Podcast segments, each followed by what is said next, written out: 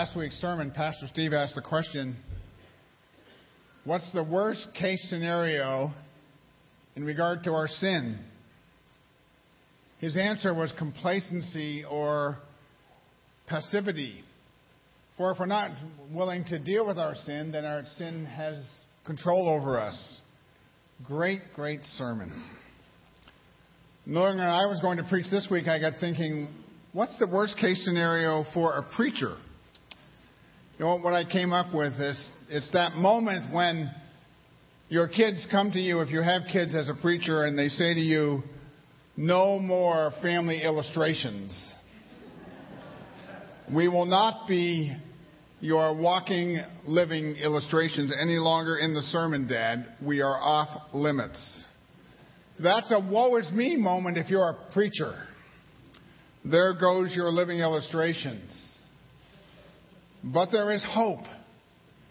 And that hope comes in the form of grandkids. my daughter was with my eldest grandson, Elijah, who was four years old, and he was having one of those imaginary sword fights with his Nerf sword. There obviously was a villain. So, in the midst of this kung fu moment when he would have thrusts and counter thrusts, there was an exclamation every now and then when he'd say, Ha! Take that! Kimmy finally interrupted the scenario before her and said, Elijah, what are you doing? With absolutely no hesitation, he said, I am beating up the bad guys, and then I'm going to bring them to Jesus. Interesting interpretation of the Great Commission. Susan, my wife, and I are teaching a class called Next Steps. It was actually brought to us by Dan and Marge, uh, Pastor Dan and Marge, and uh, Steve and Sherry Thorne. And this class is a 10 week class for a person who's investigating the claims of Christ, or maybe it's a new Christian, or maybe it's a person who's an agnostic and just wants to come and dialogue about the faith. So you start with the first class, and it deals with Scripture, and then the second class deals with creation, and the third class deals with the fall that takes place in Genesis, the third chapter. And eventually you get to the great patriarchs of the Old Testament. And of course, you start with Abram. A recurring theme started, started to develop as we taught this class. It's kind of a class where you dialogue with the students.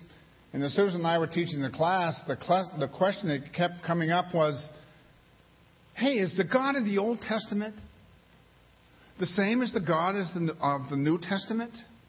I mean, the God in the Old Testament almost appears provincial. He's, he's involved with just one nation, and he, he, he emphasizes law and covenant. And yet, when you get to the New Testament, you find a God of love and compassion. Someone was even so bold to ask the question how did, how did the Great Commission actually fit into the Bible? You know, the commission by Christ to go into all the world and preach the gospel. Well, you don't see that in the Old Testament. God appears angry, upset, ethnocentric. Is the God of the Old Testament the same as the God of the New Testament? Are there any inklings in the Old Testament of the coming forth of the Great Commission? So I want to invite us to look at this this morning. I invite you to open your Bibles to Genesis, the 12th chapter. Genesis chapter 12, I think it's on page 8, whether you're here or whether you're at our church at Longridge. Genesis 12. The Lord said to Abram, and his name is going to be changed to Abraham a little bit later Leave your country, your people, your father's household, and go to the land I will show you. And I will make you into a great nation, and I will bless you. I will name, make your name great, and you will be a blessing. I will bless those who bless you, and whoever curses you, I will curse. And all the peoples of the earth will be blessed through you. Abraham, the father of the nation of, of Israel, is told to do three very radical and difficult things. First, he has to leave his country. He is to go into exile, is what we would term a political exile at this point, or we might even say he's an illegal alien. No matter where he goes, he has no country. And his lack of political clout is going to become readily apparent as he journeys into Egypt because of the famine. Second, he is commanded to leave his people. If you've ever been with us on one of our short term mission trips, we call them stamp trips here. You know, one of the things we talk about a great deal is, is this concept of culture shock. Culture shock is that realization that very rational people throughout the rest of the world don't always think the same way as Americans do. And so sometimes it's a great culture shock when, for example, you're eating with someone and you realize that the concept for breakfast having cold milk is totally foreign to them. Or their etiquette when they get around to eat and they have a common bowl, they don't have spoons or forks, they reach in with their hands and together take the food. Or if you're overseas and you're having soup and you realize it's not from the Campbell soup can at all. This really became stark to me one day when I was visiting uh, overseas in Asia.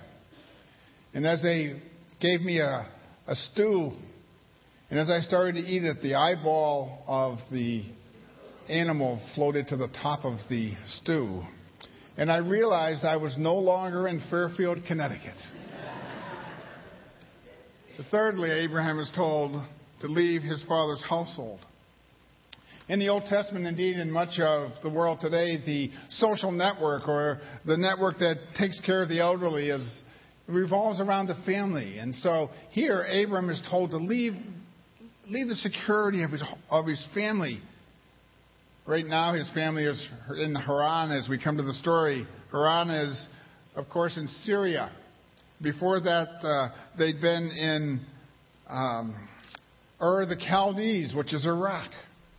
So, really, we're dealing with Abraham in the midst of countries that we are very familiar with Syria and Iraq. He is told to leave his family, he is told to leave his country, he is told to leave his father's household. But notice the dominant theme as we come to verses 2 and 3. I will make you into a great nation. I will bless you. I will make your name great, and you will be a blessing. I will bless those who you bless. And all the people of the earth will be blessed through you. The dominant word is blessing. Four blessings are promised to Abraham here. First, the Lord says, I will make you into a great nation. The Lord says to Abram, I'm about to do some amazing things in your life, much broader than the blessing of your own clan or your little tribe or your own little people. I am going to make you into a great nation. Second blessing, I will make your name great. If we took just a little time to flip back one chapter to chapter 11, we would find that what's going on in that chapter is the people are trying to build a, a temple, a high temple. We call it the Tower of Babel. In verse 11 of chapter 4 reads this way Then they said, Come, let us build for ourselves in the city a tower that reaches to the heavens so that we can make a name for ourselves. Abram, God says, I am going to fulfill their desire in your life. I am going to make your name great. Third, I will bless you. And those people that bless you, I will bless. And those people that curse you, I will curse. Abram, how people treat you is going to matter as far as their blessing and their curse. And fourth, I will make all peoples or all nations of the earth will be a blessing through you. Your family, your blessing is going to have an international effect. Not because you're so perfect. As a matter of fact, when we look at the life of Abram, we find a very imperfect man. One of the things I like about the Bible is that it presents the saints, the great patriarchs of the Old Testament and the saints of the New, as full of foibles. They're not perfect people at all. And Abram was not a perfect person. We're going to find in the next 14 chapters, he does some very despicable things. But because of his obedience, the Lord says, as you leave your country, as you leave your people, as you leave your father's household, I am going to bless you. But you are not to hoard those blessings. For you are blessed so that others will be blessed because of you. Your blessing is going to result in a conduit that will result in a blessing to all people. So, back to our starting point question as we uh, started this morning Is God that we find in the Old Testament the same God that we find in the New Testament? How is the promise given to Abram fulfilled in our lives? Paul in the New Testament makes a startling statement. Remember, he's a Jew, part of chosen Jewish race. But in Galatians 3:29, he says this: If you belong to Christ, then you are at Abraham's seed, heir to the promise. Wow. You mean to tell me that I am heir to the promise of Abram if I am a believer in Jesus Christ today? You are part of the seed of Abram. As a matter of fact, Peter even makes this more clear. In the second chapter of 1 Peter, verse 9, Peter writes these words But you are a chosen people, a royal priesthood, a holy nation, a people belonging to God, that you may declare the praises of him who called you out of darkness into his wonderful light. Once you were not the people of God, but now you are the people of God. You and I, as we have been called out of our darkness, have become the people of God. And that's the link that you and I carry between the promise given to Abram in the 12th chapter of Genesis and our lives as Christians today. And that's the message that you and I carry in our very bosoms. That's where the origination of the Great Commandment to go into all the world and preach the gospel came from. That's what drives us here at Blackrock Church. We are blessed to be a blessing to others, and that's why we send missionaries throughout the world. That's why we have 70 missionary families that we support literally around the globe. That's why we continue to send missionaries even today. That's why we spend a million dollars every year to send people overseas to present the message of Jesus Christ because we have been blessed. Not that we can hoard it, so that we can be a blessing to others. That's why we support 16 local ministries like Pivot Ministries and Bridgeport Rescue Mission and Reentry Ministry and His Mansion in the city of Bridgeport. That's why we send Jeremy Root and our high school kids in the Dominican Republic. That's why we're involved in feeding the poor and the hungry. That's why we're involved in urban impact in the city with the with the kids and the Royal Family Kids Camp. All the ministries we're involved with is a result of us being blessed so that we can be a blessing to others. And if God gives us a new church, a new building, which it looks like He's going to do, it's not so we can have the building. It's so that we can use the building to bless our community. That's why God blesses us. Whether you're called to be a vocational missionary or not, God has called you to be a blessing in the place that you are placed. When I was in the Air Force several years ago, I sometimes would feel far, sorry for myself, where I look around and would say, of the 48 other officers in this squadron, I think I'm the only Christian. And I'd feel sorry for myself, and I'd say, Whoa, whoa, you, Larry, you're the only Christian in this, in this officer corps, in this particular squadron. I mean, I would feel like uh, Ezekiel when he talks about living in the midst of a hard necked people, people full of briars and thorns and scorpions. And I'd say, Lord, you made me live among these people that are so prickly, so difficult to live with. They're so quick to take off the wedding ring when they take off in their fighter airplanes as they're going out and doing all kinds of things that are just detestable. Lord, and I feel so sorry for myself. And then I had to come to the realization that you know, God has blessed me with the message of the cross, and I needed to use that in the midst of the context of where I was living. God had blessed me to be a blessing to these officers and to the men that work for me. You know, I was so encouraged the other day when someone called me and they'd received an advancement in their uh, school assignment. And this particular person called me, and we meet together periodically, and said, Larry, can we just get, get together and pray? And I thought, we're going to get together, and he's going to tell me all about this new advancement. But that's not what it was about at all. He said, Larry, I see this new position as a great blessing so I can bless others. So I can be the blessing to the teachers that report to me. I can be a blessing to the students. And I'll do this in a tactful way, but I can be a blessing in the midst of that context. Blessed to be a blessing. So did God fail Abram in these promises to be blessed? Well, his name is certainly well known. It's known by the three great religions of the world. All of them claim Abram is one of the great patriarchs Judaism, Christianity, and Islam. There's a nation that bears the name of Israel now, and in the midst of a very hostile climate, it continues to thrive and prosper. But what about that final blessing? Are all the nations of the earth blessed because of Abram? And we have to say, not yet. That there still are places in this world that have not heard of the blessing.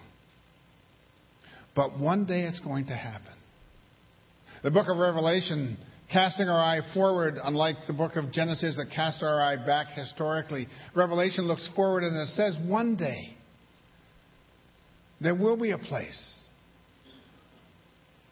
full of a, a group of people no one can count from every nation, tribe, people, and language. And they will stand before the throne of God and they will give him praise. It is going to happen. And so you and I are part of that blessing.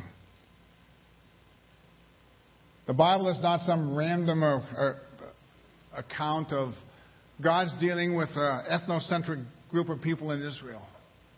Rather, it is God's illustration of how in the Old Testament people were blessed to be a blessing.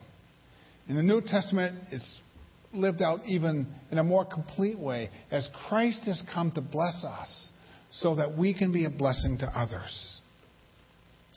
You know, I started the sermon by mentioning the, the worst case scenario for the preacher is when his kids will no longer be allow him to use them as an illustration. Well, that doesn't apply to your wife.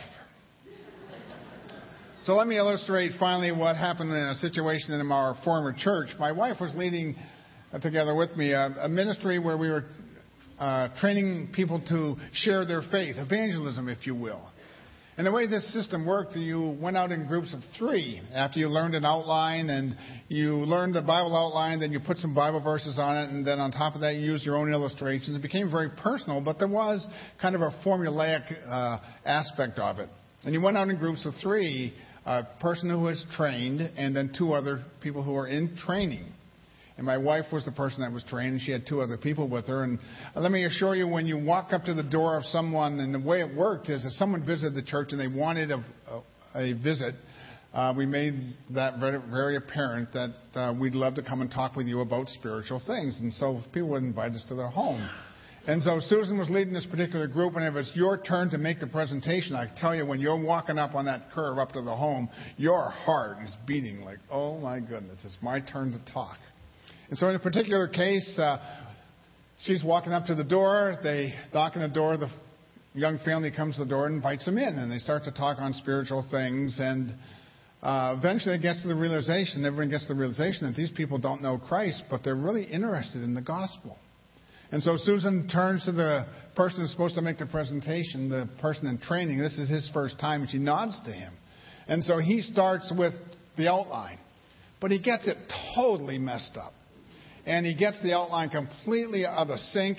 He uses Bible verses, some of which are in the Bible, some of which are not. And uh, it, it's just kind of going. These illustrations are really strange, and Susan realizes this is a train wreck about to happen. This is coming into the station. But at the end of these presentations, you'll learn to. You, we taught them to uh, end with a question, and the question was, "Does this make sense to you? Does this gospel presentation make sense to you?" So this guy, totally nervous now and red and not knowing what to do, can't even remember the final question. And so he turns to the person and says, This doesn't make any sense to you, does it?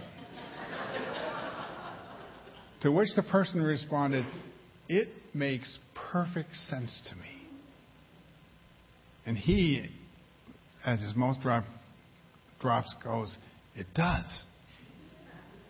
And they proceed to clarify the gospel. And this young couple trusts the Lord that night.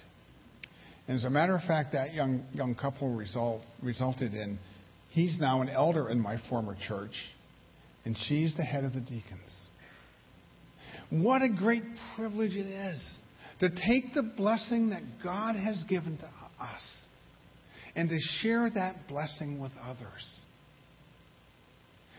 We as a nation, on this 4th of July weekend, we have been blessed with so many blessings. But God has not blessed this country, the United States of America, so we can just enjoy our little blessings. God has blessed us so that we can bless the nations.